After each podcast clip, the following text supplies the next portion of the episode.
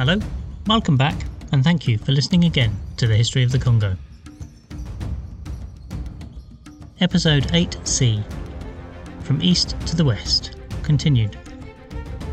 We will step right back to September 1876, when Stanley crossed Lake Tanganyika from Ujiji and again entered today's DRC at its eastern border. Across the lake, Stanley met Chief Mwana Ngoy of the Manyema peoples. Stanley was, and remained, a huge admirer of the now deceased Livingstone, who had died at the age of sixty, three years prior. He knew that Chief Mwana had met Livingstone, and Stanley was keen to hear of any recollections of the man. Mwana remembered him as always being good to him, having saved him from the Arabs many times, often stepping between them and himself. The conversation continued, and Mwana soon made Stanley an offer. Stanley could become his ally and assist him in destroying his neighbours. This was the first of many such offers, and this was now the modus operandi of local geopolitics. Local tribes could ally with the Arabs, giving them a superior force, which would almost guarantee them victory. The victorious tribe would then take the women, children, and local spoils, whilst the Arabs would gain the ivory and the people that they wanted. Stanley wanted neither ivory nor slaves, and refused. He was shocked at the chief's response. Europeans were not as good as the Arabs because, though it was true that they did not rob them of their wives, and steal their daughters, enslave their sons, or despoil them of a single article, the Arabs would have assisted them. Such alliances were now the main way in which a chief could increase his power but it was comprehensively destructive for the prospects of the region. Stanley notes that he felt desperately sad for the impoverished Manyema, who were being enslaved and had everything taken from them. One of his guides, Safani, had been in the region only eight years prior, and described it as being densely populated with plentiful goats and pigs around every village. Now the land was devastated and in such a short space of time the population, society, and economy had almost broken down completely. The land was not the vibrant region that the Arabs had entered a short while ago. It had been consumed by greed and conflict. Stanley continued west for a month and saw the river Lualaba for the first time. Here it was almost a mile wide, and impressed by its size, he compared it to the Mississippi. This was the river he had come to find, determined to follow it to emerge either in Egypt on the river Nile, Nigeria on the river Niger, or, more unlikely as it was flowing north, at the Kingdom of the Congo on the river of the same name. For Stanley, there lay ahead only 1,000 miles of blank space on the map, and although what he had seen so far did not fill him with confidence, he was resolutely determined to succeed or die in the attempt. Shortly after this conversation, he arrived at the Arab Swahili town of Nyangwe, where Tipu Tip had been living a very comfortable life since he said goodbye to Cameron two years prior. Stanley found Tip to be a most remarkable man. He was dressed in spotless white robes and topped with what looked like a fez, with a silver dagger at his side. It was clear that life in New Bengal had been kind to him. They immediately struck a rapport, and despite the unsuccessful attempts of both Livingstone and Cameron beforehand, Stanley was able to convince Tip to support his expedition north. He would accompany Stanley with a force of 210 men for a distance that should take approximately six months. A £1,000 payment for his services would probably have helped in this convincing. But Tip was also impressed that it had only taken 43 days to reach him from Lake Tanganyika such a journey normally took three months. He saw something in Stanley's toughness, the husk of which had been carved out in his early days, that earned his respect. Whilst Stanley was there, he saw firsthand how the Arabs were behaving with their newly established power. The Arab slaver Umtagamoyo launched a night attack on a local village and captured around 50 women and children as slaves. The preceding week a similar raid had yielded 300 people. Stanley, still in some ways the prodigy of Livingstone, heavily disagreed with this practice in his diary. Indeed, he fully denounced this on his return, but for now he needed Tip, and continued to cooperate with him. The parties of both men left Nyangwe in November 1876. Stanley's group was 146 strong, with 107 men and 39 women and children, who were the wives and offspring of the senior Wangwana. The Wangwana were the Zanzibari support in his ranks, who he had recruited in their island home. Tip's group represented a further 300 people, with 140 gunmen, 70 spearmen, and 90 additional slaves, wives, harem concubines, or children. Arriving at the Lualaba, they tried to trade for canoes, but being unsuccessful, they stole five canoes and set off with the current, travelling northwards in these vessels, and the infamous Lady Alice. The Lady Alice was a cutting edge Victorian design. It was a modular metal boat which the expedition carried overland when they were not on the river. The boat had served Stanley well in his travels thus far, and in his surveying of Lake Victoria, which he had undertaken prior to arriving at Lake Tanganyika. As the parties travelled north, Stanley found the devastation that a short period of time under the Arab conquest had brought. His first taste of this was in a bustling market. There was a brief respite as the expedition engaged in trading and commerce for fresh food. It was abruptly halted. Seeing one half of the expedition all dressed in white, a small child screamed. The Wasambye! The Wasambye! This was the name of the slave traders. Instantly the market evaporated, and people fled into the surrounding bush. The expedition solemnly departed. As they continued up the Lualaba, this event may have provided the explanation for the welcome that they received. They were attacked thirty two times with spears, poisoned arrows, and more directly by war canoes bristling with men armed to the teeth. Such aggression was born of experience. These people expected the worst from people travelling up from the south. But as they travelled north, they went further and further from Tip's area of comfort. Only two months after the trip started, Tip wanted to return back. Stanley, as ever, had to use brinkmanship, and he said that if any of the men went back to Nyangwe, as they all wanted to, he would complain to the Sultan of Zanzibar, which Tip did not want. Nevertheless, just before New Year, and two months into the journey, Tip prepared to turn back. Stanley had to confront the fears of his collective, as only 38 of them had professed loyalty beyond this point. First to address this was Tip himself, who said that anyone deserting Stanley would be shot Less threateningly, Stanley gave a rousing speech, shouting in Swahili. Sons of Zanzibar, lift up your heads and be men. What is there to fear? Strike your paddles deep, cry out Bismillah, and let us forward. It didn't work particularly well. Facing an uncertain foray into the unknown, and with such a hostile reception so far, the men were not that enthusiastic. Stanley attempted to start a morale boosting song but the voices were croaky, and as they left there were tears from both the team going back and the team going forward. Both groups thought that they would never see the other again. But soon the current swept them so far north that they had no longer any choice but to continue. In January 1877 the expedition began to meet tribes which had not met the Arabs, and they stopped calling the alarm of Wasambye.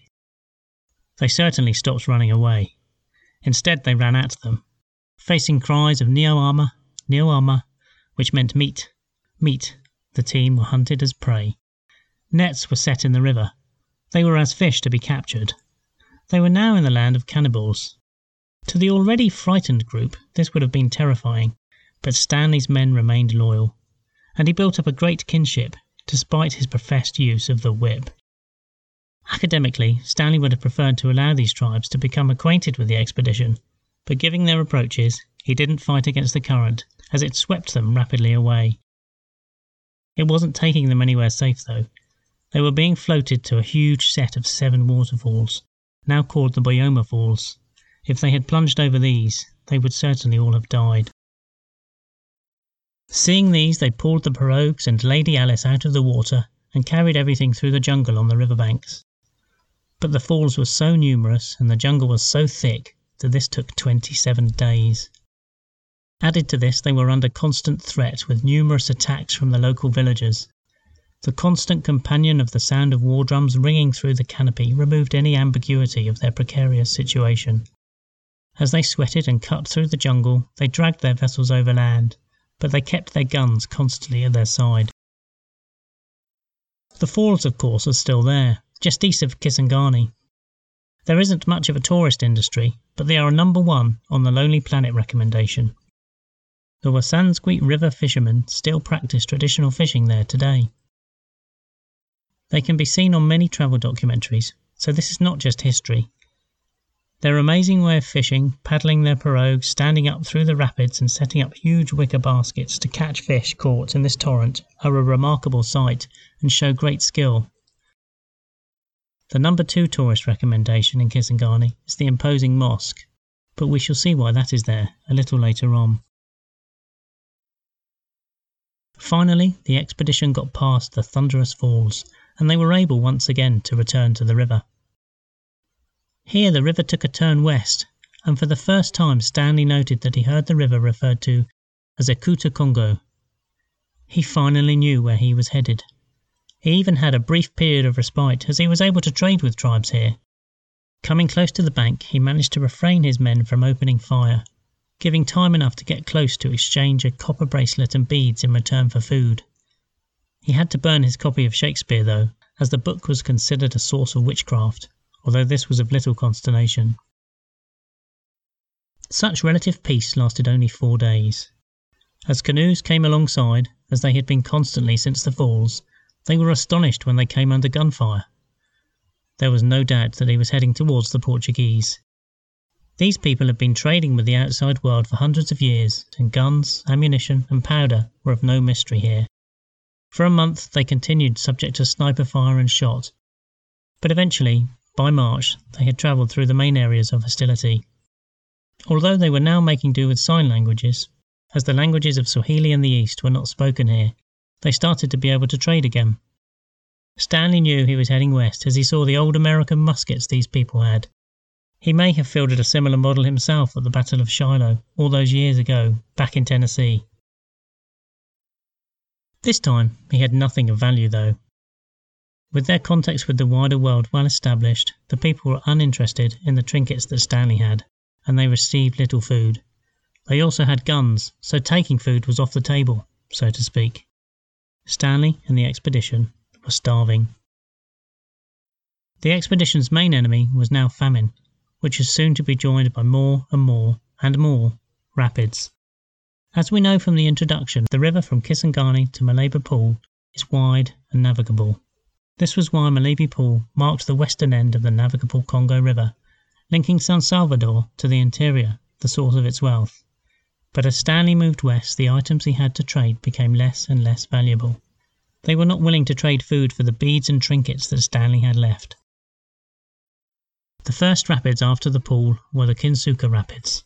These were, and are, a ferocious torrent of water as the 17 mile wide Congo squeezes through the narrower channel on its way to the Atlantic. This was just the start. What followed was about 400 kilometres of fast flowing river and rapids, flanked by gorges and mountains which they would need to carry the canoes over. They could not abandon them, as they did not know if there were flat stretches of river ahead. For nearly six months they toiled. With each rapid and waterfall, danger was present.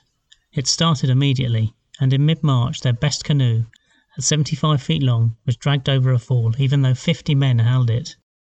Men were constantly slipping down the gorges, including Stanley, who fell 30 feet. Six men were drowned on the lip of the falls as their canoe was whirled round and round before its rear pointed skywards as it dropped over the edge. The mood was darkening. In June, the incident was repeated as Stanley looked on helplessly whilst a canoe of eight men rolled and tumbled before plunging over Zinga Falls. This was a sad and woeful day.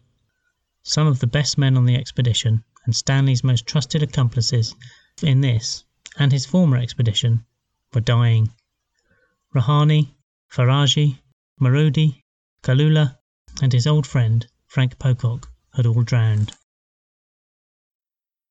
Faced with starvation, treacherous rapids, dysentery, and flesh eating ulcers, discipline was breaking down. Valuable trading goods were being stolen, which represented days of foods for the expedition. Stanley punished transgressions with the whip, but even this resoluteness was ebbing away by the end. At the beginning of August the column was near death.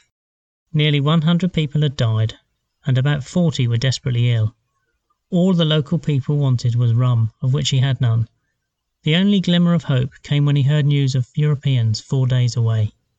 He sent letters, in English, French, and Spanish, via his trusted companions, Uledi, Kacheki, Mweni Pembe, and Robert Feruzzi, to seek desperate help. Dear Sir, To any gentleman who speaks English at Boma. I have arrived at this place from Zanzibar, with 115 souls of men, women, and children. We are now in a state of imminent starvation, and we can purchase nothing from the natives, for they laugh at our kinds of cloth, beads, and wire. There are no provisions in the country that may be purchased except on market days, and starving people cannot afford to wait for these market days. I therefore have made bold to dispatch this letter craving relief from you. I do not know you, but I'm told that there is an Englishman in Boma, and as you are a Christian and a gentleman, I'd beg you not to disregard my request. The boy Robert will be better able to describe our true condition than I can tell you in this letter. We are in a state of the greatest distress, but if your supplies arrive in time, I may be able to reach Boma in four days. I want 300 cloths, each four yards long of such quality as you would trade with, which is very different from that which we have, but better than all would be 10 or 15 man loads of rice or grain to fill our pinched bellies immediately. The supplies must arrive within two days, or I may have a fearful time of it amongst the dying. Of course, I hold myself responsible for any expense you may incur in this business. For myself, if you have such little luxuries as tea, coffee, sugar, and biscuits by you, such as one man can easily carry. I beg on my own behalf that you will send us more supply, and answer the great debt of gratitude to you upon their arrival supplies for my people until that time I beg you to believe me. Yours sincerely, Henry Morton Stanley, Commander, the Anglo American Expedition for the Exploration of Africa. P.S. You may not know me by name. I therefore add that I am the person who discovered Livingstone in 1871. The relief in the camp was palpable when the foray returned. Uledi and Kachechi came running back with return letters, and soon rice, grain, fish, bread, butter, sardines, jam, peaches, ale, and rum were arriving. Stanley rushed to his tent to hide his tears of joy, relief, and sadness. He remarks he was disturbed by the clean, white people he saw with their blue green eyes, and knew he had lost 114 people on this trip. He specifically highlighted the wives, of which 14 had made it here, as one of the main reasons that they made it. They had been able to provide the environment of homeliness on occasions, which kept the men going. Stanley arrived with his expedition back in Zanzibar three months later, in November. On the steamship home, via South Africa, he was accompanied by journalists and diplomats the whole way. But what he really missed were his expedition companions, for whom he now felt real affection. When he finally left Zanzibar for home on 13th of December 1877, his team followed him to the water and lifted him above their heads. Through all of their struggles, and despite a loss of favour in later years, he would never feel that kindred spirit again. He returned to controversy and complications in his personal life, but that is for a different story. Most ominously for the Congo, however, two people were waiting for Stanley in Marseille, a stop off on the way home. Here he met Baron Greindl and the American Henry Sanford. These were sent by the king of a young country with no length of history to rival the Kingdom of the Congo or the Luba or Lunda kingdoms. These were there on behalf of the King of the Belgians, Belgium was only just over fifty years old at the time, but with envious eyes their second king was slowly and surely hatching his plans against Central Africa. His name was Leopold II. Next time we'll meet him. We can see Congo at the start of the scramble for Africa. This was the time that we finally see how today's Democratic Republic of the Congo established its borders. But the people certainly paid a heavy price for it. So until then, Thanks for listening and safe travels.